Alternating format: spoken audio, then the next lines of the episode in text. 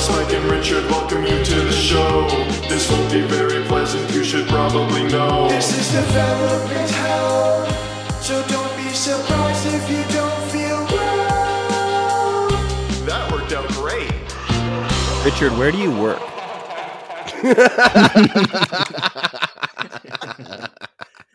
I don't know, Spike. Where do you work? What, have- what have you been I doing? work here, baby.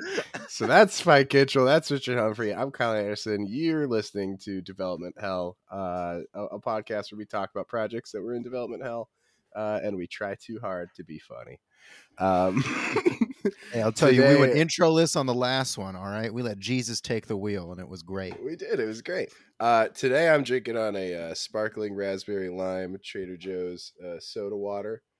Uh, Spike has a I'm drinking a Lone Pine Brewing Company Slush Punch, an imperial sour ale with cherry, tangerine, lemon, and key lime. fun little, fun little. The things that aren't lemon are very subtle. subtle. and Richard, Uh, what do you have? I have a uh, fresh from the Brita pitcher, a uh, giant mason jar full of water. I'm smoking a strawberry Fanta flavored vape from the Hell good yeah. people at Torch. Okay, I want to shout out too. I am drinking off of a Burrito Samson original coaster. You know, Oh, shout yeah. out, friend of the show, Gangs of New York episode. Please don't listen. Please don't listen. Bad app. Bad Objectively, app. one of the Sound best movies we could ever but covered. But The loudness really wars. Yeah, a I lot say- of I 9/11 say jokes. We're getting we're getting close to we should do a, a redux somehow. We're- I've quality. considered we either redo some of those or we delete them. we, we, we do a remake. I say I think our pilot remake. episode should be like, uh, like uh, the Guns N' Roses album, and everything before that is is Lock it in the vault. Yeah, Um, that that's legacy collection. Now we're Yeah, lightning. So. And we have, and it's so funny. We now have had three guests on that we owe makeup episodes to for completely different reasons, which Mhm. are like uh, Jackson, JP, and Jacob. We need to get all three of them on episodes that will actually come out and be listened to. and that's the thing is we only invite people on the show if you have a J name. That's interesting. so if you want to be on the show, Change that name. uh, You know, Yeah, change your name. To hit- Jay hit- Overton. Hit the show, Joe. Um, today, I wanted To to ask Jay you guys because I because I think I'm pretty sure out of the three of us, Richard is the closest um, to be drinking Mountain Dew. What is your guys' experience with Mountain Dew? Um, I'm not a racist 14 You mean like today? really drink Oh it. shit! Spike ran off camera and grabbed Ah, some. in the That's some code red. Yeah, he, he grabbed that. I had to call in gamer a cold fuel? red. Yeah, it's got a dragon on it, so I don't think I'm gonna get it anymore. My man out here drinking gamer fuel. It's got this guy on it. oh, oh, I'm so glad you brought that up, uh, Richard, because gamer fuel is the very beating heart of today's episode. Oh yeah, we're gonna get that in. Crack. That I want. I want. I would love if everybody listening to this, if you're driving your car, turn left now, and go go get some Mountain Dew. If you're at home, uh, force someone to go get you some Mountain Dew. You're gonna want some Mountain Dew by the end of this episode. Don't open it next to your fucking camera like an idiot. Also, if uh, anyone here is using like Apple CarPlay or something, hey Siri, play Shakira Essentials. Hey Siri, text mom I'm horny. Um, uh, what what is your guys' experience with Mountain Dew? I like Mountain Dew. I've uh, I, in the Boy Scouts, we uh, we you said it like Mountain Dew was in the room. And it was Um, like, "What's your problem with me, dude?" And you're like, "I, I, I, I, It's- it's like- I mean, like, I mean, I have notes. um, it's uh, I'm I'm a Baja Blast man till I die. Uh, I think uh, I prefer Baja Blast over ev- uh, over everything for sure. Mhm. Um, the regular Mountain Dew hasn't touched these lips in probably like nine years. I find Mountain Dew, uh, regular Mountain Dew at least. I can I, I like Baja Blast okay, but I find regular Mountain Dew to be so like burningly carbonated that it's like difficult to drink physically. I miss Surge. Surge, dude. Surge went so fucking hard. God, Duh, Vault yeah. Vault can get fucked, dude. Surge ruled. Yeah, Vault tastes like liquid Necco wafers. Um, what about you, Spike? You you're an everyday uh Mountain Dew man. No. We would see. He's Mountain doing it. So here's dude. I'm, I've been sitting here Mountain debating doing how, it. how much to open up because it's a weird thing to open up about, which is like something like health related. S- Hmm. But I'll be co- completely honest. The doctor I said drank drink Mountain Dew anymore. multiple cans or bottles of soda every day of my life from basically like 18 to February. Ooh. And this included early morning. I would go out and get a soda or have a soda. I would not drink. I didn't like coffee as much. I would have coffee still. Sometimes, if I would get a large Dunkin', I'd also have a soda and be like, "That's my two caffeines." Like, I, my brain told me it's like an addictive thing. It's the sugar thing. It's the taste.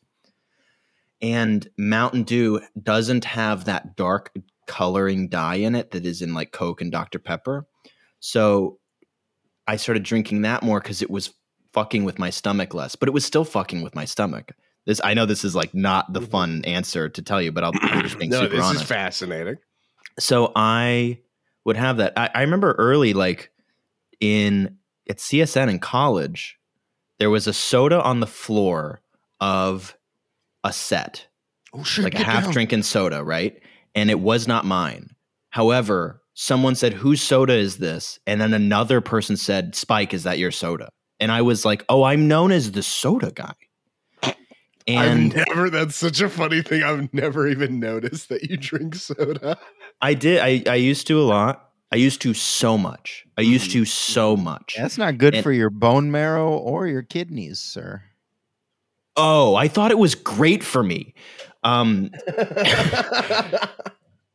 uh, so I was doing that for a long time and I was just waking up fucking sick and I wasn't questioning that that was what it was. I would wake up just feeling terrible and I'd just feel terrible all day while continuing to drink soda. And and a lot of Mountain Dew for that particular thing of like it was making me less sick. Um this is horrifying to admit, but I'm I've never externalized this. Uh but I feel very safe with you two. Um and we're not putting And- this out any publicly and, with and anybody. over no, no, no one else will ever hear this. Uh, I went on a shoot. Uh, I went on this sh- this shoot, and I knew that it was going to be very stressful, and I knew that my brain would tell me to drink a ton of soda to stay awake and stay active and alert, and I I knew that would be f- tremendously dangerous. So what did I do instead? I went for sugar-free monsters because at least there's not sugar. And what it did was it basically got me briefly addicted to monsters, but it completely got me off of soda. Oh, dog, you got to drink You- the white monster can. you like That's- methadoned with Monster Energy. I did. I sugar-free. did. So I will occasionally hit up a monster, and I just stopped feeling sick. You're like and I Patrick was J. like- Pespis. from And Cold basically, in times of tremendous stress, which I was today, I will hit up a Mountain Dew.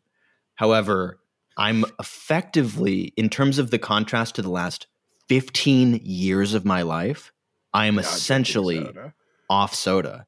You know, despite the fact that you said the word Mountain Dew and I ran over to a Mountain Dew next to me, like I am, um, I'm like I'm on coffee and water, um, and feeling better about it. But my my history with Mountain Dew specifically is I loved it and I studied it and I love Code. Re- I, similar to Richard, I think that Mountain Dew, the drink, is the worst soda in the world. However, like Baja Blast, Code Red, Voltage, that's my my holy trinity. That's my father, son, holy Oh, ghost. if the, I- the if red, hop white, and into a- blue ones. but you if know I what hop fucked into a me? 7-Eleven and they got a Mountain Dew Slurpee, I'm all over Sure. that bitch. you That's know? fair. Like, you know what fucked me with Mount with Baja Blast?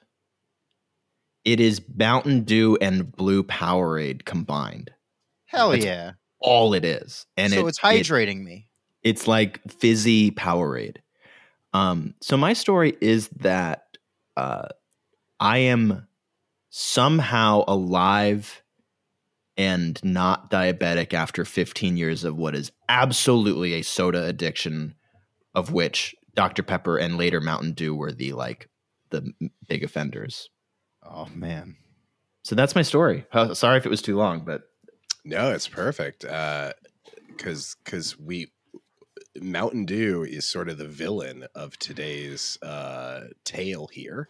So this may help you get some some much needed closure. Oh. Is this Uh, about the janitor who invented Code Red? Yeah, this is about the movie flaming hot Mountain Dew.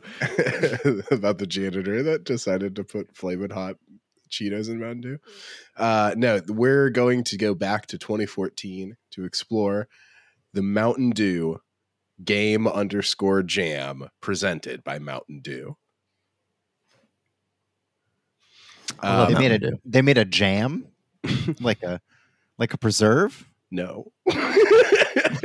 so first of all, uh, I do want to thank I do want to thank Many Kudos. Uh, he's a YouTuber, makes fantastic content. He made a really great breakdown. Um, because as you'll learn through this, a lot of the people involved in this wrote articles about this, um, and he was able to sort of like piece these articles together into a cohesive narrative, which I use as the backbone for this. So definitely check out his videos. He makes a lot of really good stuff. I want to interject one thing before you get into what you've prepared here. Mhm. Is the an, a, a piece of Mountain Dew lore I've obsessed over, Okay. which is in the middle of the country.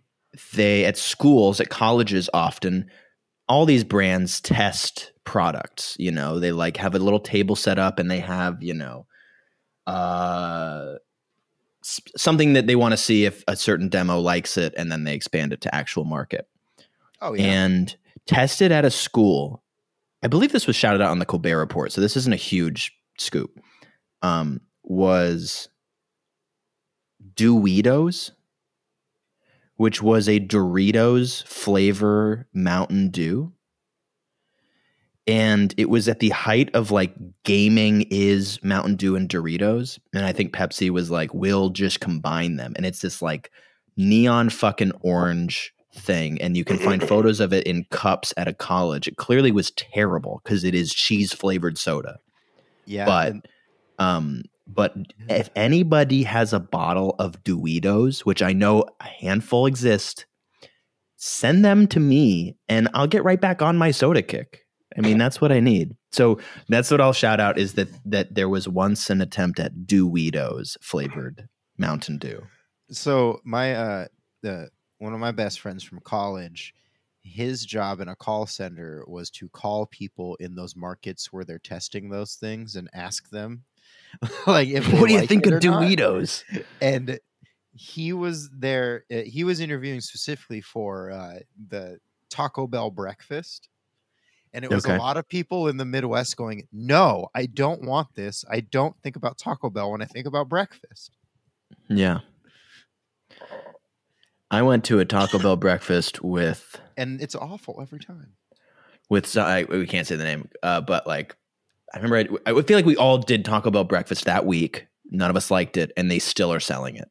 yeah like what the f- All right, sorry. I just want to shout out Doritos before Kyle yeah, mortifies us with whatever the story is. Well, no, this is uh this all sort of takes place at the height of um, you know, Mountain Dew, Doritos gaming culture, and it's it's all sort of tied into that.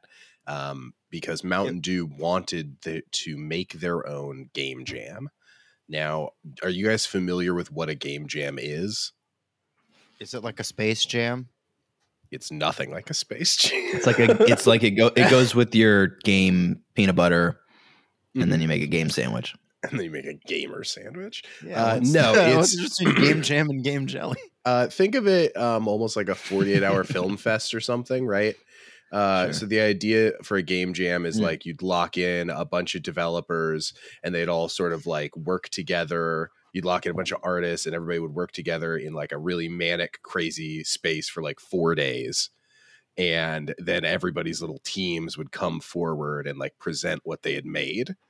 And then, you know, so so there's a lot of really, really cool games um, that are really big, like Celeste and Surgeon Sim, and one of my favorite VR games, Super Hot, uh, were all Okay. made in game jams. So real games do come similar to last episode. We talked about fan films, not, but this actually did pr- produce real games. and and even if just not like- even if not the game was made at game jam the it's like the pilot of a game that Yeah. then gets made and is dope but Yeah, lots so of this is like- incredible indie developers do game jam it's like if all the Because biggest indie filmmakers actually did 48 hour film fest every Yeah, that, that's what I was about to say. I was Yeah. like, yeah, This- it, Is this not, you know, capitalism disguises disguises things? Is this not fun crunch? this is like fun. crunch this is like Funch. crunch that rediscovers the passion of doing things like the reason you do it Okay. Okay. like the freedom I- and control and passion to like code with your friends for three days if you want to That's cool. they're 'cause you- often I, things yeah I worried that the that it was like actually created by like the CEO of Blizzard, and they were like, let's make them work too hard at the beginning. no no no and some companies will do uh game jams at like the end of a development cycle just to be like what can you guys come up with in our game Like you know what, I else? mean? Like, like I, there was That's some cool. game I remember. There was a game, an internal game jam, and they'd created a boss that was a giant crab by just scaling up a crab really huge. and it was awesome, Good. and everyone was like, "This fucking rules!" like, That's so cool. uh, so there's like there's Every game should cool work that way. right? And and so like at its core, especially indie game jams, um, are like a very pure celebration of like the creativity and work that goes into making a game and coding it and you know in just a few days what people can all do together you know is sort of the spirit of a game jam and the idea is you might go to a game jam and work with people you haven't worked with before and then be like oh dude we should work together again on something because you do this great and i do this great you know whatever it's it's a great like creative fun networking thing to do in the industry for people who Sweet. like doing it um Yeah. but this year Mountain Dew decided that they wanted to create a new uh, company within themselves called Green Label Games. Hmm. And Green Label Games was going to try to do outreach to this like growing gamer demographic that they had recognized that they'd sort of penetrated. Right. So Green Label Games is like completely created by Mountain Dew to just be like, let's make stuff for gamers. Right. Uh, and they sort of came out of the gate uh, in all their press releases with this idea to make a reality show around a game jam. Hmm. So the idea is sort of docu series about a game jam, and their pitch was it's Top Chef but for video game making. So they're not making dishes; they're making the next hit video game. It sounds that's cool. crazy. That's a, that's like that's like taking all the best uh, people at playing Gran Turismo and like making them really race hard. No, but Puked I on mean, my lawn. I do like. Do you know that movie's based on a true story? I was um, based on a true friendship. You know, it's in the I same mean, universe. as- it's a, Yeah, it's a sequel you to Oppenheimer. yeah, you know, Oppenheimer. it's a sequel to Oppenheimer's a Hotel thing- Rwanda. It's a prequel to Blade Runner. Okay. It's a Everything's a prequel reference to, to, our last episode where everything is a is every true story is technically in a shared cinematic universe. with Oppenheimer. Come on. Oppenheimer. yeah, with Oppenheimer is like the central Iron Man figure. Yeah.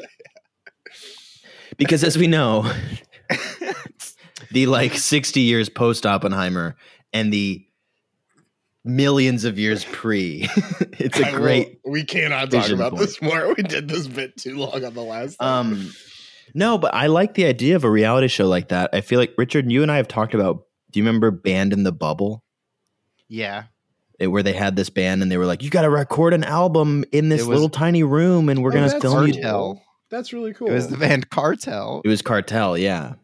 Um, and it was a Well, cool. That's a very cool idea.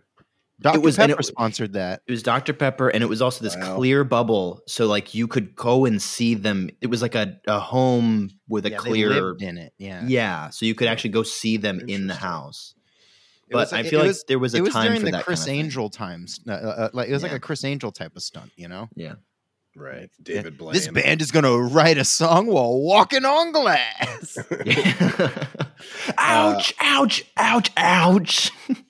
So I should also say that I do hate how uh, the title for this show is stylized. It's game underscore jam. Uh, I just hate anytime they they're like it's gamers, so they love underscores. it's crazy that the Looney Tunes had to get Michael Jordan to code a video game. Oh, in yeah. 48 hours. Um, but This basically, the game jam uh, they partnered with Polaris, um, which was a subsect of Maker Studios, uh, and specifically like their YouTube gaming content arm, right? Um, so basically, Mountain Dew's Green Label partnered with Polaris, who's basically just Maker, and at this time. Maker is in the midst of a $500 million acquisition from Disney right? Which ultimately does go through. But at the time, this whole press release and this big partnership with like Mountain Dew and all this shit for this big, you know, esports at that time was seen as like the next big untapped, like the next NBA basically, which Yeah. never fully materialized into. But at that time, everybody was like, oh, this is going to be the next NFL. So with all of that, it was, it's funny that this sort of like little game jam docu series was seen as like a major selling point that made maker studios like really really tantalizing to disney during this accusation acquisition This accusation. this accusation That's interesting. Jacques! uh so basically uh the format of the show was going to be that there would be four teams and each team would have one YouTuber on it, known as the Gamer, uh, and then three uh, indie developers known as the Jammers. Um, now there's CaptainSparklez, Strippin, and then the two that I'm most familiar with, JonTron and Markiplier. Those were the four So- uh, YouTubers. Oh, on the. Markiplier. I, I think I know that fourth name. Now, that was what I was going to ask is like, what is the state of a YouTuber in 2014? Like, what does that mean then? There's a lot. I I, don't- I don't people, remember. These people made like let's play content and stuff like Yeah, that. Like early also- PewDiePie type thing. Yeah, this kind is of in that same. space. Pre Mr. Beast, you know? yeah, this is like Minecraft core. This is like stuff like that. I mean, I think you know, I don't know if Markiplier did like Minecraft stuff, but you know, it's I don't know what that like. man's ever done. I mean, Slender Man react I- like playing and Yeah, yeah, yeah, yeah. It's it's like you know, video game let's plays and that sort of thing. It- it's Um, I don't know- It's maybe the- early. that I don't was- think it's early streaming. I think it's like more React stuff. Yeah. Yeah, th- th- Gotcha. that was like when like reacting to everything was what you did, you know? And I I still don't know why JonTron is big, but like Game Grumps and that whole like like era of dudes. Um, Yeah. and then you sort of had all of And then Andrew Tate. Right? Then you had all these jammers, right? Uh, so you have like uh, Adriel Wallick, um, who works at Inner Sloth and was on the team that made Among Us. Uh, You have Zoe Oh. Quinn, who made Dep- uh, Depression Quest, and uh, more notably, uh, Gamergate, uh, which we'll get into more later. Uh, but like I said, maybe tied No, no, into no. a lot of the cultural issues in our time is this show because they have No, no. JonTron and Zoe Quinn on the same show. The No, no, two no, no, the no. two polar ends of that whole Incident. system incident and gamergate situation i also just for uh, just so we all know i think zoe quinn uh, does identify as they them now um, copy that. Two things. Mhm. I don't know. We can't assume I don't. I know what GamerGate exactly was. So I'm if, if that's if that's 101 for this, I might need a little bit of a. so Summary so two? gamer yeah, I'll do two after you tell me. okay so gamergate the tldr on gamergate is that it started a lot of the uh really fucked up like organized hatred of women online Hmm. um, as it sort of a lot of it tied into uh, Zoe Quinn was dating a journalist uh, who had like written nicely about one of her games, and then everybody was like, "Oh, she's fucking this journalist for." you know attention um so i think that's a big reason that they like got a lot of flack and then it was just sort of like like the the rape and death threats like sort of poured in uh, Yeah. on Zoe, and I think that they were like uh, d- subjugated for all of that, and then that sort of led into like It's about ethics and gaming journalism. exactly. Uh, it led into the the feminism debates of like 2015 and 2016, which I feel like eventually led into like all the Me Too stuff that has Yeah. permeated to today. So Yeah. Okay, that's helpful. Okay, I did not know that. It was Um, like it was like two- the the shot heard round the world, Right. gamer game. Well, it was sort of like the first time gamers got called out for being like, like, really sexist and horrible. or and, like, it's uh, for threatening to, like, gatekeeping the world of Yeah. like video games around women, and it's like, how dare a woman have an opinion on video games? Like, and she like, should be your- raped your- to death. Yeah, it- like, like- well, Yeah, Maybe you not. should be li- li- like. uh, Here's horrible Jesus. things that should be done to you because you said something negative about something I made. You know, like, this is I, this is why I'm not on the internet. It's just awful. it's just, I mean, know, it was um, it was truly Gamergate is like one of the the darkest uh like internet battle events. I mean, um, I, I I catch that whenever I send you guys stuff that I see for some reason in Snyder stuff because I'm on that algorithm. And I get the sense every time I send you guys these things, you guys are like, yeah, we know it's all bad out there. And like, it's just the only bit of like that sort of insanity that I'm seeing. But two, there's a game called Depression Quest. yeah, and it rules. yeah, I, I fucking What? live it. it's really cool. Yeah, I was gonna say I, that's Zoe Quinn is a great that is a great uh, a great like fucking video game developer.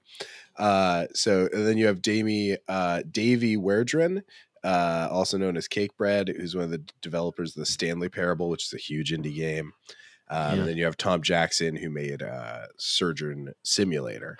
Um, so like the everything is like pretty stacked. Like it, it should be said that like all of these people are established it's like when they did the first season of last comic standing and it's like well everyone on this show is like working comedians because you had Yeah, it was like Doug in the country Benson and shit. choose from. yeah it's like todd glass it's like okay Mhm. cool you know uh yeah these people are good at comedy very good Right. um so it's like doing it everybody everybody is big and then all the youtubers have very sizable audiences uh, the games are going to be judged by angry joe vargas uh, who's another youtuber and two other game developers so the idea would be like you get like an angry youtuber to you know who Yeah. reviews video games to review the game and you get two like game devs right And was it hosted by like Dave Navarro or something?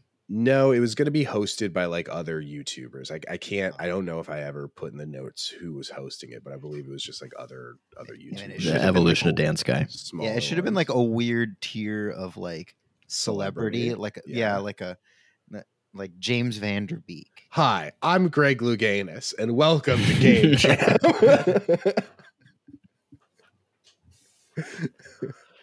um, so what what what I should say is like at this point in the development, at this point in the development, it sounds like the show was coming from a pretty pure place. Right? Like they wanted uh one of the producers, uh Aaron uh, Umatani uh, said that on the day one of production, quote, it'll be a success if people walk away feeling like they had a good time and made something cool. So like there were people early on in the production, uh, at least from like sounds like maybe from maker's side of it, uh, that like were video game people that were like, okay, this will be like a fun idea. Uh, and this could be like a cool little show on YouTube. Um, now, according to Akira Thompson, who is one of the consultants on the project, um, and Dodger, who is one of the YouTubers who's the hosts, uh, the problems started with the money, but not a lack of money, rather an excess of money. Uh, an excess that seemingly uh, Don't you during hate it? right during all of this uh this buyout stuff polaris had so much pull on both sides of the of everything that they were able to um basically buy sponsorship or get get sponsorship from mountain dew for the project so polaris got brought on and then convinced mountain dew to fund the whole thing to the Mhm. tune of about half a million dollars, about 450,000.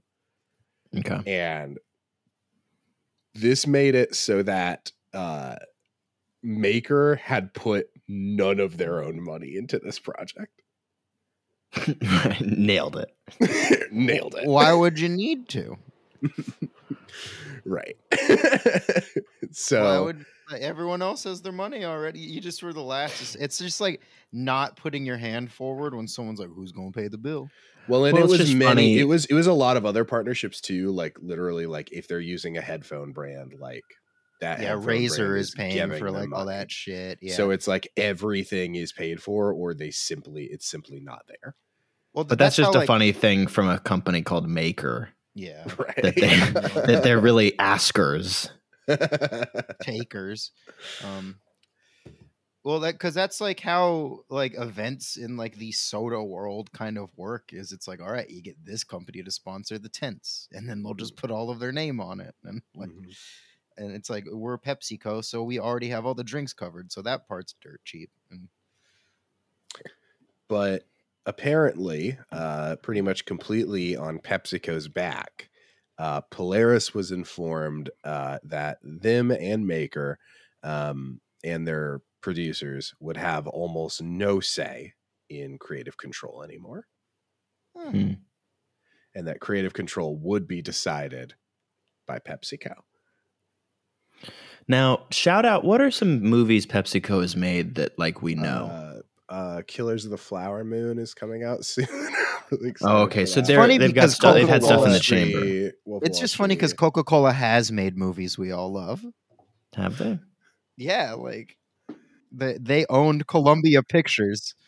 McDonald's Fries directed uh McDonald's Fries directed Loki season two. I don't know if you guys That's have heard huge. about that. That's huge. That was controversial when they brought that on. Yeah, well, you know, it's good to see a golden brown director finally. Okay. Um, Yeah. I ran into those fries on the picket line the other day. It was cool to catch up with them. um so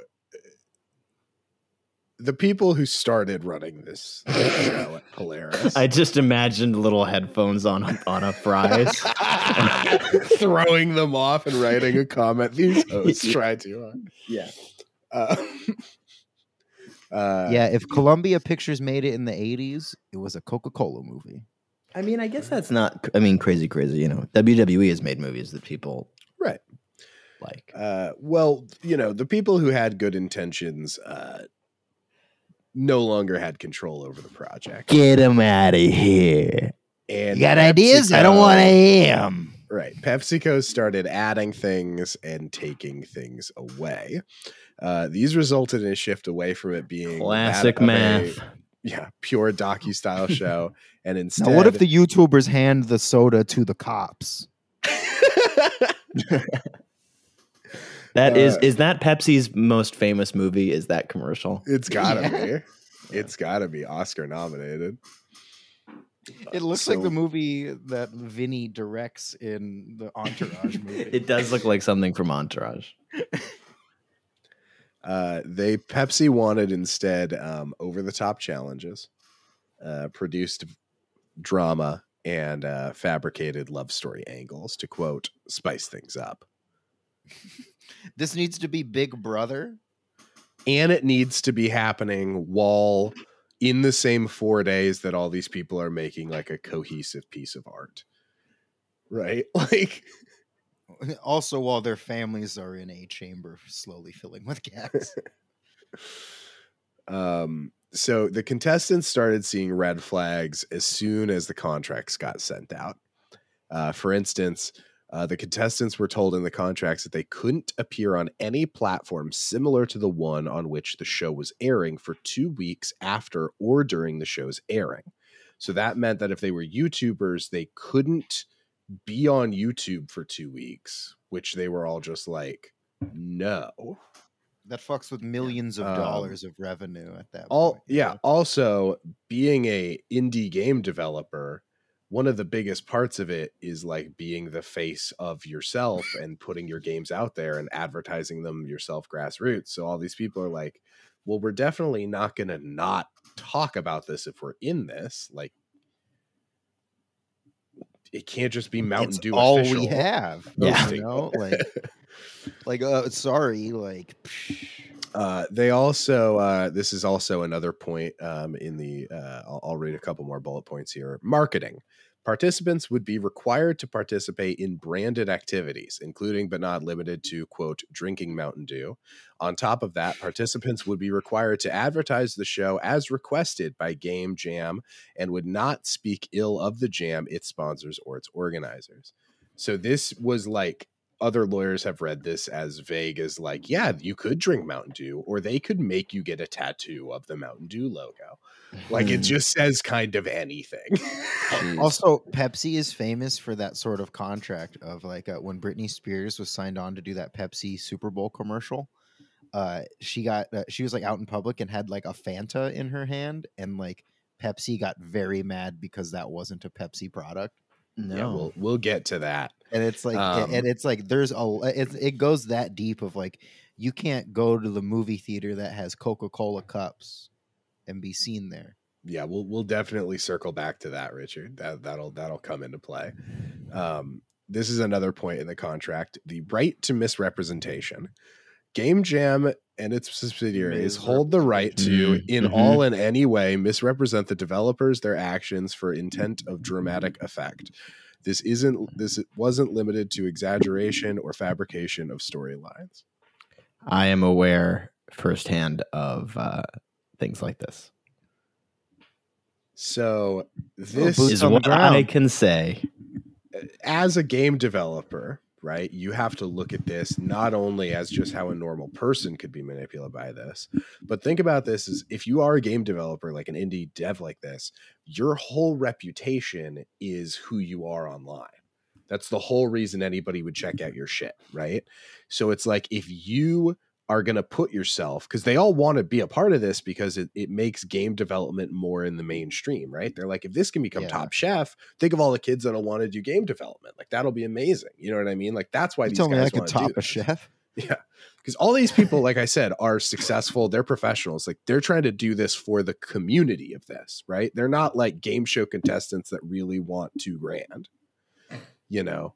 Um Richard, you got me so good with that. I don't know why. you telling me I could top a chef? Oh, okay, that's good.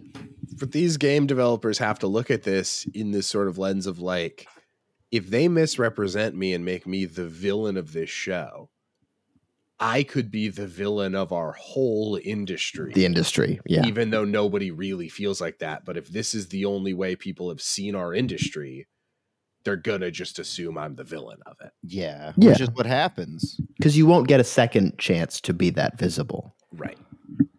So Ugh. they all worked out a better deal with the contracts because they all like came together and agreed like Nobody liked no, it. Yeah. Um and the participants were baby. still excited uh because you know this is a TV show about their passion finally getting made and they think it could, you know, really do some good. Um when the contestants came to the Maker Studios, uh, their worst fears were realized. A glossy, overproduced reality TV show set with team workspaces, judging panel rooms, huge, gaudy sets, and almost every single surface covered in Mountain Dew logos. The set designers were instructed to make it impossible to compose a shot on Sure. the set without the Mountain Dew logo in the frame. That sounds about right. That would be nauseating to watch. I mean, it is insane about- to look at. I would. I think about um, Independence Day has some of the worst product placement ever. Where, um, what is the fucking? I don't think it's Coke. Maybe it is. Let's say it's Coke. There's a scene where Goldblum comes into like some newspaper, and you oh, it's see like a like Pepsi can. Yeah, you see like yeah. three or four of this the logo in one shot, and like as he moves through, you just see different shit, and it is just that is nauseating, Well, there's and I oh, like psychologically. And I can't imagine an entire show where I can't escape a logo, especially Well- something so bright and bold and Mountain Dew and like the Mark Wahlberg Transformers movie where uh, they're like running through a wrecked street and a Bud Light truck tipped over. And, and Mark Wahlberg goes, "Oh, at least something good happened," and he like cracks one open. I mean, Oh, it's the Man of jeez. Steel IHOP. You know, it's crazy. Oh, I was just thinking about Man of Steel, where it's not even just IHOP. I feel like he also gets thrown There's into also- a Lowe's. There's like he- also like in- a Nokia. There's like three Yes. close-ups of the Nokia. I feel like in that fight, he gets thrown into the companies that paid Well, for the movie. yeah, yeah, Yeah. yeah. Do you guys know It's like that they covered um, everything in like two minutes. This is the genius of Zach, of, of Daddy Yeah. Zach, is that he just paid the bills in like Restore it. 90 seconds. Well, that new uh that new haunted mansion movie has like 59 instances of like product placement or something like What that. Like someone they're like all counted the new haunted mansion movie with like LaKeith Really? Stanfield. There's a, and I saw a scene from it where like LaKeith's talking about the day his wife died and how she went out to get ice cream. And like Like the to get Ben of- and Jerry. no, the, the, the, the line is, and she went out to get ice cream, Baskin Robbins. And, and then he keeps like going, and it's like bad 80 yard Baskin Robbins, so that depending on the region, they can add in a different fucking Sure. ice cream place. That's smart. That's funny. Do you think in um Rebel Moon they're just gonna like come across like a Carl's Jr. Hardee's in space? like It's a, that's a checkers rallies thing. I yeah, think. yeah. So Just sorry, on yeah, a for sure. backwater moon, you just see a checkers rallies. Like, Yeah. We're fucked. We're absolutely fucked. Um, so you don't want the- a big Buford on this moon? I don't. the The production staff was frantic, apparently, um, and uh, the the players, the the contestants, were sort of looking at each other, being like, "Oh, this is not uh, going to be a game jam in any way." like, Mm-mm. We're not like jelly. they think this might be like a thing where they're like all right now go game jam for 10 minutes and then let us see your video game. It's like they're like that doesn't work like that. It's not top chef where you can make the meal in t- Where 30 you can minutes top a chef. where you can top a chef. Um but the show started uh and they split into teams uh and the game was afoot. Uh, once starting the game, uh, the players realized that not only um, was the set Mountain Dew themed, uh, but each of the prizes were also Mountain Dew themed. What, like you got Mountain Dew dollars? No, you got like Mountain Dew lawn chairs. Oh yeah, yeah, yeah, yeah, yeah. yeah. Uh, I, I, oh, I need that. Now this is a this is a quote Yeah, from one of the this is a quote from one of the contestants. Um, there was also a fun challenge where you had to pitch your game using a bag of random art supplies. Uh, we won that challenge with a puppet show, and the prize was a quote Mountain Dew Dew Pack. Yes, two dews. So the director goes, "Bring out the pack? dew pack." And a PA scurries off and you hear people talking, but it turns out nobody had any idea what a dew pack was or what it should look like. So I'm still owed a Mountain Dew dew pack. and an explanation of what that is. yeah. now, I think we should now go around the horn with what we think a dew pack is. Kyle, you, you know you're closer to the subject. What do you think I- a dew pack is? I think what they thought the Mountain Dew dew pack was is Yeah. like a branded camel pack Okay, to That's drink close Mountain Dew out that's- of while you're gaming. I that's good. I definitely think it was like a bundle of things, like a pack, and that it had like uh, like a weird T-shirt, like a flag, uh, like a towel for their swamp ass or something, and like sort of Mhm. like something that lets you drink Mountain Dew while not having to move very much, so you can. Right. Like, it's a play Mountain Dew flavored yeah, backwood. with like Yeah. yeah. it's like a Mountain Dew flavored backwood. It's like. They've got one of those like street vape carts from back then that's like Mountain Dew. It's- I see. I'm close to somewhere in the between where I like I like the idea of like a dew pack that's like a camel bag where you can kind of no no effort needed continue to ingest Mountain Dew. Um, like maybe a gamer chair that's filled with Mountain Dew and has a straw. This is this is gonna be the uh the Harris Wittels episode, but for Spike drinking soda. Stop it. You It's a mean Oh, to we can't talk about it. I have That's a to talk mean to you. thing to say. Yeah, Kyle, you sort of fucked my life up the other day. we, we have to talk about that off mic. Okay. Yeah, I get sad thinking about that. I've been so depressed since you texted we us. can cut texted us. this. We're not gonna We're cut gonna it. Have just- to. We're gonna- we're gonna double it. now. now we really have to. Leave it and double it. I have Wolverine's jacket in my trailer. donkey. Uh, Leave it in donkey. I hope this person gets their do pack, whatever that is. uh, now the grand prize. Um, Two do packs. It was a double dupack. Was dupack akimbo? a kimbo. A double do pack. Uh, do pack, do furious. I I would love your guys' honest guesses Dupac of Chopra. what a of what the grand prize is. My guess is my actual guess is it something to do with a mountain. I think it's a fucking Mountain Dew gaming chair. And a I think that neon it is a mountain of something. So I'm gonna get the kind of boring one out of the way. Uh, you get an admission to ID at Xbox, which was like at the time like their Oh, that's their like D twenty three. indie- Yeah. yeah like their like indie game developer thing. Like you'd basically get Cool. an in at their convention, but like everyone who was on this show had done that or could like do that if they wanted to and just had no interest in working with Microsoft. So It's- that's that- like nothing. That's just like an ad for Microsoft, right? Like Microsoft paid a bunch of money to be like That's "Oh, what they were will-" given, you know, like they were given that for free. So so that's that's right out of the way.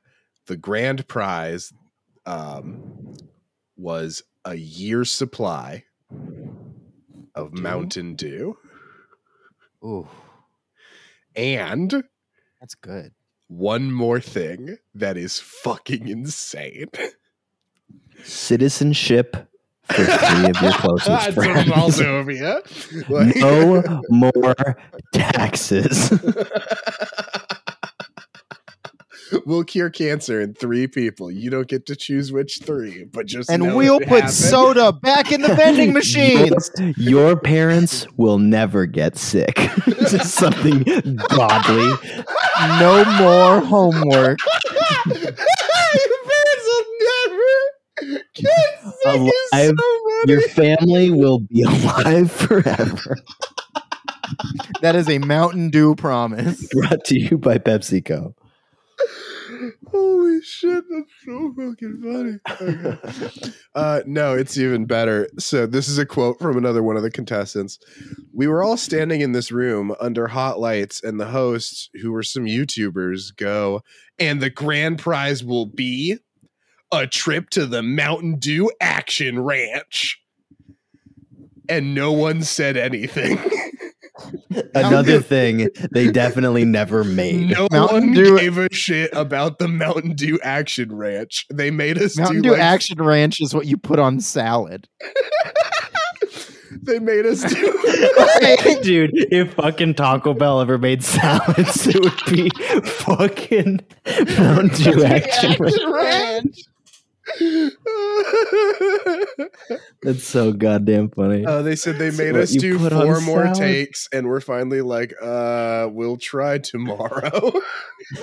they could not even get people to pretend to do a take where they cared about the Mountain Dew Action Ranch.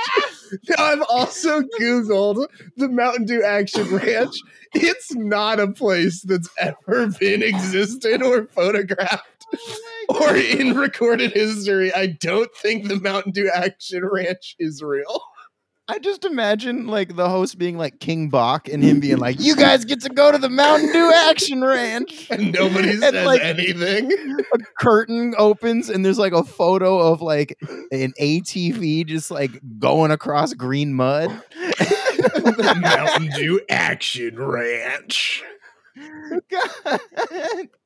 Uh. it sounds like where they trained John Wick. it's where they train the gamers who are going to play as John Wick. Spike is is having a Oh, yeah. That I don't know. It really fucked me up. but just being told that like you might get to go to the Mountain Dew did. Action Ranch. Ranch. Oh fuck. Uh, so an attempt was made. What did this they- is yeah. Sorry, go on. Well, wait. Did they say what that was? What they? No. What it might be? Nope. Yeah, it's ranch with jalapeno. No, they won't. just like the Richard Mountain Goddamn. Dew, just like the Mountain Dew Dew Pack, they will not go in depth further. That is what Action Ranch would be.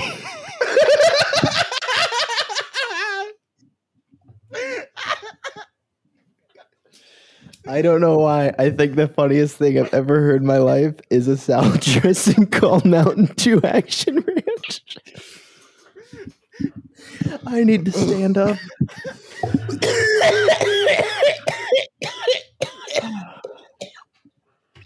Oh God. Ranch with jalapenos. Uh, so this sort of goes into what Richard was uh was was bringing up earlier. Um, an attempt was Yeah. made by a Mountain Dew rep uh, to remove all drinks that were not Mountain Dew from set. Uh, Right. This included even water bottles with the label removed. and this producer suggested uh, that players actually just pour water into an empty Mountain Dew can. Yeah. Because Which we all know bottled Mountain Dew is disgusting and it changes the flavor. I've I've never had like can I've never had water out of an empty soda can, but I know I hate it. That's, it sounds like prison shit, dude. So, like- like, less. It seems like it would be less hydrating than not drinking water. It, it feels fucking rude. If I came over to your house. It house, feels fucking sacrilegious. Like it would feels- keep you out of heaven. That's some drinking water out of a shit. Mountain Dew can. Did you get to drink the Mountain Dew first? Like it's was it somebody else's pre-drank Mountain They Dew? definitely they definitely want you to drink the Mountain Dew first. yeah, they want everyone who is involved in this like has If you wanna glowing drink water. Drink this Mountain Dew. So the first day when they should have all been jamming, uh, the producers got really mad at one of the teams for not holding the cans label out while they were like Ugh. on camera. Uh, and the producers stopped the production and had a meeting with everybody where they went over how to smile while they sip. Ugh. Ugh. And I have to imagine like a game jam is very high, like a traditional, pardon me, game jam is like high intensity. You're not smart, like you're so dead focused. Right. You know, to quote Social Network, you are wired in, like you are Yeah, just yeah, not thinking. Yeah. exactly. You're like fuck you. Fuck, So considering how I look. Yeah. So some crew members were also growing angry uh, with the production because they were being treated like shit and started leaking information to the contestants. Mm. Oh. Uh, Like what Wait. was coming or something. mhm, Who learned that only a fraction of the time on the show would actually be spent working on a game, and the majority of the time had been scheduled for doing reality show challenges. Oh yeah, like um I bet there's like some sort of like giant foam cartridge that you have to put into like a giant PlayStation. or literally it's like obstacle courses from video game levels um and then there's like uh uh, another one of them was like, "Okay, guys, you have to work on your game for thirty minutes with no power." And they're all just the like, next "So we challenge is can't." you have What? to make Rogue the Bat real so I can marry her. I'm sure they were like, please don't cut the power. yeah, they, everybody was like, "Don't do that." Yeah. Like, I guess so you're we saying we should on- go to lunch. Right. so like um the players themselves were wondering why not simply send the YouTuber from each team to complete the challenges while the devs could dev. So like the the the players are coming up with like better formats for the show. Yeah, they're it seems like we that's can what you actually should do." make the game if you send off the entertaining people to go be entertaining, and Yeah. then they can come back and see what we did in the meantime. Whereas I'm sure the YouTubers more were off to the side of the challenges. So Right. that's just like how Fast X was made, where they're like, you know, the cast, we just got this. Like, Louis, Well- you can just sit well, over no, there. No, but they were, but but uh, but Louis not sitting over there. Louis is PepsiCo being like, no, we're doing Yeah. this our way. So, uh, you know, you've worked on some productions like this, Spike. I've worked on some productions like this. Uh, we, you're probably wondering something that I was wondering during this, where I'm like, who is the producer making some of these insane calls? Yeah. right? Like the cans thing, the stopping everything to make everybody smile. Like, who the fuck is doing this? It'd be so funny if you say who I work for. no, no. Uh, but now we get to meet the villain of our story, a guy by the name of Matti Leshem. Uh, Ooh, rough name. yeah. Uh, after the introduced the players, villain. I don't like them already. uh, after the players uh, had worked on their contracts to remove the rep- misrepresentation clause, um, Matti figured that the best way uh, forward was to just make sure that the drama was there. It just needed to be real by agitating the players. Okay. It wouldn't be, Cool. you know, contractually fabricated if they were actually upset and he got real rises out of them. Right. Also, be a bad person. Mm-hmm. Yeah. Now, Great Matti, kayfabe. Matti is actually the head of Protagonist, an ad agency that specializes in big brand online interactive experiences. Oh, a fake Mhm. job. hmm And he was brought on set as a Pepsi consultant. So, Protagonist is like some fucking ad agency that Pepsi has in their retainer of probably 20 different ad agencies. And they said, oh, this is our one that does weird online interactive brand shit. So let's send them to go helm this this show. And that the person that they sent was this Matti guy. Wow. Hmm. So I want a fake job. It would be so nice. Uh, to make the show more watchable, uh, he wanted to stir the pot, putting Zoe Quinn and JonTron on the same team. Uh, after learning that the two would have very opposite, uh, like viewpoints. Um, Which is And- really just saying, I guess, to speak to Gamergate, because again, I would assume I would bring well, this and to and, it and Gamergate and Gamergate happened like months later. Okay, so but but I, I and and this is even without me. Um, I would say this if you hadn't filled me in on what it was. Mhm. The code for what you just said is she will have a terrible time with him. It's not that it- you know because because he has there will be this unspoken upper hand through the production for him. Yep. So yeah, Ugh. uh you know and and while gamergate hadn't happened yet uh they were obviously you know still on on different sides of all this but however they were professionals on set. Uh they did kind of get into it at one point and they decided to go outside and have like a private debate um which they were able to come to like a workable agreement to get through the show. Uh and they didn't because they specifically didn't want it to sour their like group's dynamic right? They were like we should both put aside our things for four days. We don't need to talk about any of that stuff. Like let's just focus on the game and like you know i can see where you're coming from you can see where i'm coming from and they did it like adults when maddie heard that they were outside talking he sent all of the cameras to descend on them hoping Cool. to capture some juicy drama but they both immediately knew what maddie was doing and were like no we're like being adults about this right. um, and then later in the day, both uh, parties were taken into different rooms by camera crews and like encouraged to talk shit about the other one in that situation. Like, don't you think it was fucked up how like she brought that up like that? Because like, what that also does should is it- go outside. I Like, hate that shit. I hate Yeah, that. It's but- like that's why I- I hate those types of reality shows. Like for that reason. But what it also does is it like fuels those people to come out of those interviews thinking that's how they're supposed to feel now, and then they interact with each other that way. mm-hmm, mm-hmm. They've coached them into being mad, so they leave the room mad about something that they're not mad about, but they're both coming at each other now, and they've just been completely manipulated. Yeah. Yep. You know, are game jams always four days? No, sometimes they're three days, sometimes they're four days. It's It interesting- that long. It's interesting because I watched. A big fan of Lego Masters. I don't know if you've ever watched Lego Masters, The Will but Arnett show. it's really interesting to be like, you have 16 hours to complete this. And in my mind, I'm like, there's no fucking way they did that in one day. Like those 16 hours were done over two or three days with these contestants, maybe probably two days.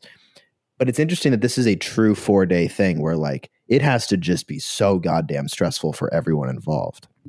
Yeah. Well, no show, like very few reality shows that take place, quote, over four days or whatever, or whatever the time period is, actually are shot in that time period. Well, yeah, it's even like um like I I found out below deck like in between charters, which are supposed to be like back to back on the show, like they chill in hotel rooms. Oh, I'm sure. Yeah, exactly, exactly. It's it, like- it just sounds like, "You it's it's built yacht, to be though." stressful here. Like it's yeah. Uh, so like this is another instance of that same kind of stuff. Um, only two of the teams had a woman on them, right? So out of the the four four Out of people the four, teams, there were only two women in the whole show. Um, and so Matti uh, took aside the two teams that didn't have women and said, "Do you think they're at a disadvantage having a woman on the team?" That was like the interview question that the teams were asked. damn. Um, and Markiplier, the Forever Chad, uh, said that they actually had a huge advantage because they would have more viewpoints. And uh, Matti immediately told all the cameras to just cut, like mid Markiplier sentence, telling the cameras that this was garbage and there's no story here. Let's move on. All right, two things. Holy shit. What an asshole. Yeah. Two, this is maybe my most grandpa thing. What is Chad? That's good. a Chad is just like a fucking like oh, Like, a total bro. giga giga giga bro alpha dude i'm just Okay. using it almost like sarcastically there of like he's Yeah, I got you. he's being Okay. like he's kind of being the best uh, Okay, got- yeah, yeah, it sounds just, great. by I was- just not even trying by just saying the normal thing to say there uh, yeah, yeah, we've talked about I mean, that. Uh, He we're gets like, the, he always gets the award for like doing like what's expected of a normal human being in a lot of these situations. Yeah, which is more than you can expect from most of these people so you know, it's like- shocking like to see it. I was on some set. I told you guys I saw- I was on some set, and someone stood out ha- by having Kyle Anderson energy, and nobody else had good human energy except for this person. oh man I can't name him because it'll name the show, and then everybody else I'm talking about. um so I can't believe you felt that way about eight simple rules for dating my teenage daughter. Is that a streamer? No, that's So- that, that's that John Ritter sitcom. gotcha. Yeah, yeah, yeah. uh, Adriel, the uh, one of the uh, programmers, the only other uh, girl um, Yeah. in the project other than Zoe, uh, was approached by Matti, um, and her and her team uh, were asked, "quote Do you think you're at an advantage because you have a pretty girl on your team?" Damn. Bull. um, all love to my teammates as they decided uh, as they declined to engage but after he pushed more he got a rise out of me he got me to with an embarrassed and flushed red face launch into a statement about how his question is indicative of everything that's wrong with our industry in terms of sexism that no we weren't at an advantage because we had a woman on our team. We were at an advantage because i'm a damn fine programmer and game developer. We were at an advantage because my skills allowed us to be at an advantage not my pretty face. Uh, Was this like a uh, catalyst for Gamergate? Essentially, I mean, this seems so reprehensibly it, nasty. it was a pressure pot anyway. Yeah, And yeah, yeah, yeah. Gamergate was the first time a lot of that stuff had been able to be talked about. gotcha. Um, I cannot That's fucking crazy. I cannot begin to impress upon you the psychological effect this line had on everyone. The idea that these professionals who stake their livelihoods on code and design might be reduced to pretty faces and antiquated gender stereotypes, an idea perpetuated by the guy who was ostensibly in charge, was like hitting the biggest nerve in the history of nerves with a pneumatic drill. Uh, Adriel built shit that flies around in space. It's probably still flying around in space right now. Uh, she erupted, and Matti once more pulled back his camera, making sure to privately half apologize that he, quote, marched with women in the 70s with flowers in his hair. Anytime So gay, someone bro. would call him sexist, he'd be like, I marched with the women in the 70s. Yeah, I had the flowers in my hair. Yeah, that's like it. I mean, that's get out like Fuck right? you. Right. Fuck you. Like I know a black guy. Uh, finally, he cornered Zoe with a camera. not, not even. I have a black friend. I know a I black. know guy. a black guy. I've seen a black guy. Uh, finally, he cornered Zoe with a camera. As everybody left for dinner, uh, trying one last time to get a rise out of her. Uh, she told him to go fuck himself and marched off set. Um, and that's when everybody started to communicate that something was wrong. Uh, the players started realizing that they weren't just having uh, awkward exchanges themselves or just with their team, but that everybody involved uh, seemed to have this happening and that they all decided to come together, have a meeting after they wrapped with a bunch of beers and decide that they're not going back. Mountain Dew beers. So finally, they, yeah. So finally, beers out of Mountain Dew. because you have cans. to remember, you have to remember, these aren't like clout chasing hungry weirdos on a reality show. Like these are all successful people who are like, we could all do this better. Like this sucks. We don't need. And I feel like this is also you know like even it's, yeah. And even though this is less than 10 years ago, I feel like it's a it's pre a certain kind of clout. Totally, totally. Yeah. oh, clout changes every like four years. So this is a, this is a quote from one of the articles. It's like presidents or. Olympics. Uh, this is a quote from one of the articles. Um, so they finally wrap the at like 1 a.m. We were filming from 9:30 a.m. to 1 a.m. And we all go back to our trailers, have a Damn. meeting, smoke cigarettes, and drink beer, and we decided that we're not doing the show. At this point, the producers lose their minds because the production budget for this show is bigger than the rest of the production budget for Maker Studios for every project for the rest of the year. Mm. That's bad accounting. I mean, that's don't do that. every uh, every single thing we cover on this show always comes out to bad accounting somehow. This was going to be Mountain Dew Star Wars. Yeah. Uh, we wake up the next morning and it's like Armageddon. Producers are literally begging us, crying to come back to the show, promising they'll change the format, et cetera, et cetera. We're almost ready to walk back in and do this uh, when this dude, Jake, who's a PA, comes over and tells us that they're not actually planning to change anything, that they're just desperate to keep us on the lot. Somewhere around this time, the CEO of the whole shebang shows up and says to us, Oh, I worked with Matti 12 years ago and he was such an asshole. He grabbed my ass and all this shit. Like she knew what was going on and that was going to make it better. But the thing that drives me crazy is that she made me cry later on that she knew that this dude was a piece of shit and she still let him on set. She was willing to subject other women to that same kind of harassment she'd faced. And for what? So he gets people to fight? And the moment I finally walked out for the whole mm-hmm. day was they kept saying to us, okay, no more game jam show, but we'd like you to film telling your side of the mm-hmm. story. I went in and immediately their first question was, do you think Zoe was overreacting? Hey, fuck you, fuck you. They fuck made you. it pretty clear they didn't give a fuck about my side of the story.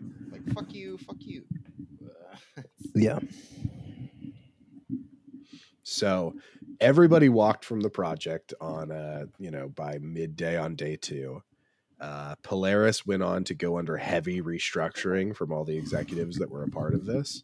hmm um a bunch of the you know everybody like left midday and a bunch of the players were still like hanging out and there were all these like video games on set and like and stuff so like sort of unprompted a bunch of them had just like became a cool party. Yeah it became a cool party and they were all just like playing and like talking about games and like liking games they're like damn this is this Yeah. is the whole thing.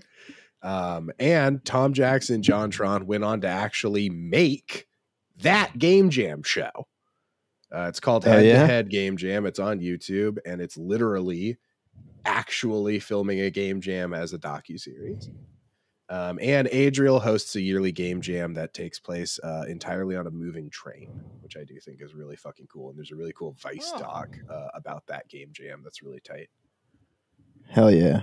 on a train. huh? on a moving train. It's really cool. Uh, it's just like all these people on the, on like laptops, like running from train car to train car. It's really sick. I mean, oh, really? yeah, it's cool. That's fucking rad. Um, so this show doesn't. I don't know why. It seemed like you had watched some of it, but if you just, are there just kind of images from it? No, there Yeah, are is images the pilot from. available? No, no, no. Nothing ever got edited Right. or put together or anything. They didn't even Yeah. finish a day of shooting, really. Um, and it was like a total shit All that show. So nothing. Yeah, four hundred and fifty thousand dollars went totally down the drain. Uh, the maker got acquired. You know, some people at Polaris got fired. Um, Keep rhyming. yeah, exactly. And, and Yeah, what John happened to the got at Polaris? tired. But, Um, but it sounds like nothing really happened to the guy at Protagonist. Sounds like he got to keep being an executive at an ad Yeah, it agency. sounds like that company I don't s- still fucking exists. I don't. The company still exists. I don't see him in the team page. Uh, what was his? What, what does, do you know what his position was?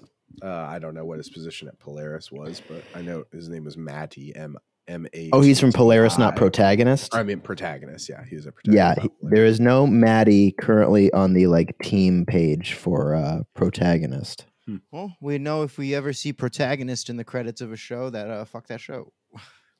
They are currently hiring uh, senior full stack engineers in Washington D.C. If anyone wants to join. So guys, get get on website. that. Get on that, Yeah. you guys. Yeah, if any of you Um, guys can full stack, engineer that. But yeah, this is a pretty. This is a pretty. Clear I don't know what cut- any of that- This is yeah. a pretty clear cut. Not worth it. Well, no, they didn't even get anything out of it. Is this one of our? Ra- came out of it? I feel like how many episodes have we done of a thing that didn't that was started but did not come out? Yeah, this sort of like explodes on the Is this our first? You know? It might be because it's like I said, it's not really an event. It's kind of a pilot, but it's not really a pilot because it never got Yeah. shot. I'm talking cameras rolled, but it didn't come. hmm Hey, Bob's game. Did Bob's game come out? Bob's game, a form of Bob's game, came out. Yeah. Yeah. and we could still. No, walk, that's the guy we can go visit at the uh, MGM parking garage, right? Yeah, we got to check in on him. I checked if he was there. He he was gone. We technically like we technically literally doxed him in that episode, but I guess he I guess he was He telling us doxed what was himself, and we shared the information. There's for sure. difference. Um, It's like doxing that uh that like uh fucking roller skate cowboy is going to be in Times Square. It's like, Yeah, yeah, yeah, yeah. what he does. yeah, I, I doxed the New York radio man. yeah. yeah, this is absolutely the first thing we've d- covered that that there is unused material of an unfinished thing. I mean, Fantastic Four, but that like, is, But it came out. Yeah, you can find it. Yeah, exactly. It was Like, edited. It, sounds like they shot like two to three challenges and then tried to shoot a bunch of other little stuff throughout the day. And that like crazy. that and with all the other drama and problems, their day just kind of their first day just kind of fell apart. And then by That's the end of the, fucking by the end of the frantic, horrible production day, uh, everybody was like walking. So then all night of night one was spent with the producers trying to figure out ways to scam the players into staying. And then by mid by lunchtime day two, everybody knew nothing was going to change, so it was done. So and was the walkout like fully unanimous? Like everyone was like absolute like no one was getting anything out of doing this. I feel like basically. what, by the time they came back in on day two, everybody was like, "You guys have, if we even sniff a little bullshit, we're out of here." that and is then it was just That's so cool. immediately bullshit again because it's Yeah, like all like- these game developer people they all knew each other before this i'm sure most of the Yeah. youtubers knew each other before this so it's like the youtubers and the game developers didn't know each other but it's like they can all become you can all become friends pretty fucking fast in this kind of a situation where you're it's like you Yeah. against fucking PepsiCo, you know, and this and this yeah. and this crazy guy Matti who's being a dickhead to everybody.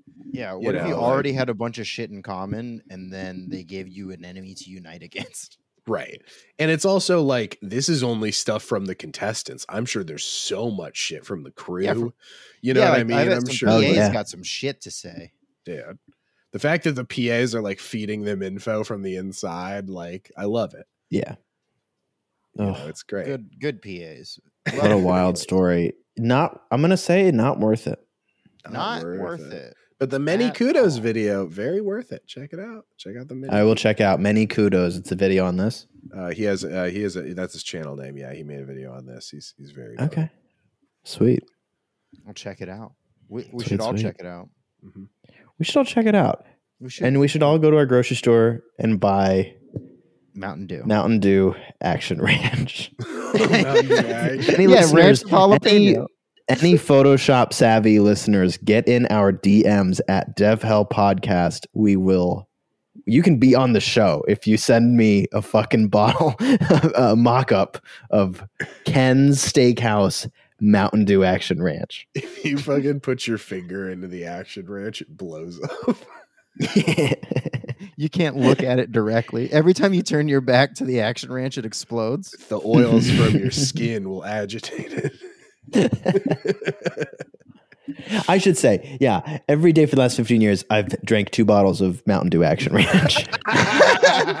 Guzzle it even in the morning. And I a- and I know I said salad earlier, but I meant a bunch of chicken fries. you know, you got to live your, you got to live every day. If you eat a Like bunch of chicken be- fries like a fork, and with a live fork, every it's day salad like it fries. might be your action last. Your Baja last. Have a Baja blast because today might be your What? Baja last. what did Fucking Mr. Deeds ass card. Sandman, baby. what the fuck did they even think the action ranch looked like in their mind?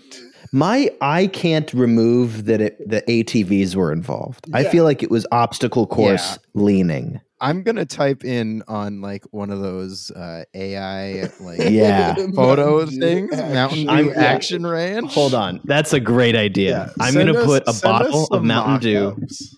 I'm going to put a bottle of Mountain Dew into Photoshop and then have that generative AI tool make it Mountain Dew Action Action Ranch. Ranch. Baja, Ba- Action Ranch. Yeah. All right, guys. Well, thank you guys so much for listening. Uh, as always, a big thank you to Tizzy Mab for our theme music. Uh, you can find Wherever me, you may be. wherever you may be on the internet, you can find me, Kyle Anderson Comedy, on YouTube and Instagram. I'm HG Spike on Instagram and Letterboxd. Uh, I'm at Richie Humps on everything. So hit us up. Uh, Follow come us. See us. Oh, and next week, next week we're doing um, uh, Blink 182, who at the time of this dropping has an album coming out in like a week. So we're gonna cover from these teenagers meeting to these old men releasing an album in October. It's gonna be wonderful. It's going to be one of our Tom DeLonga steps.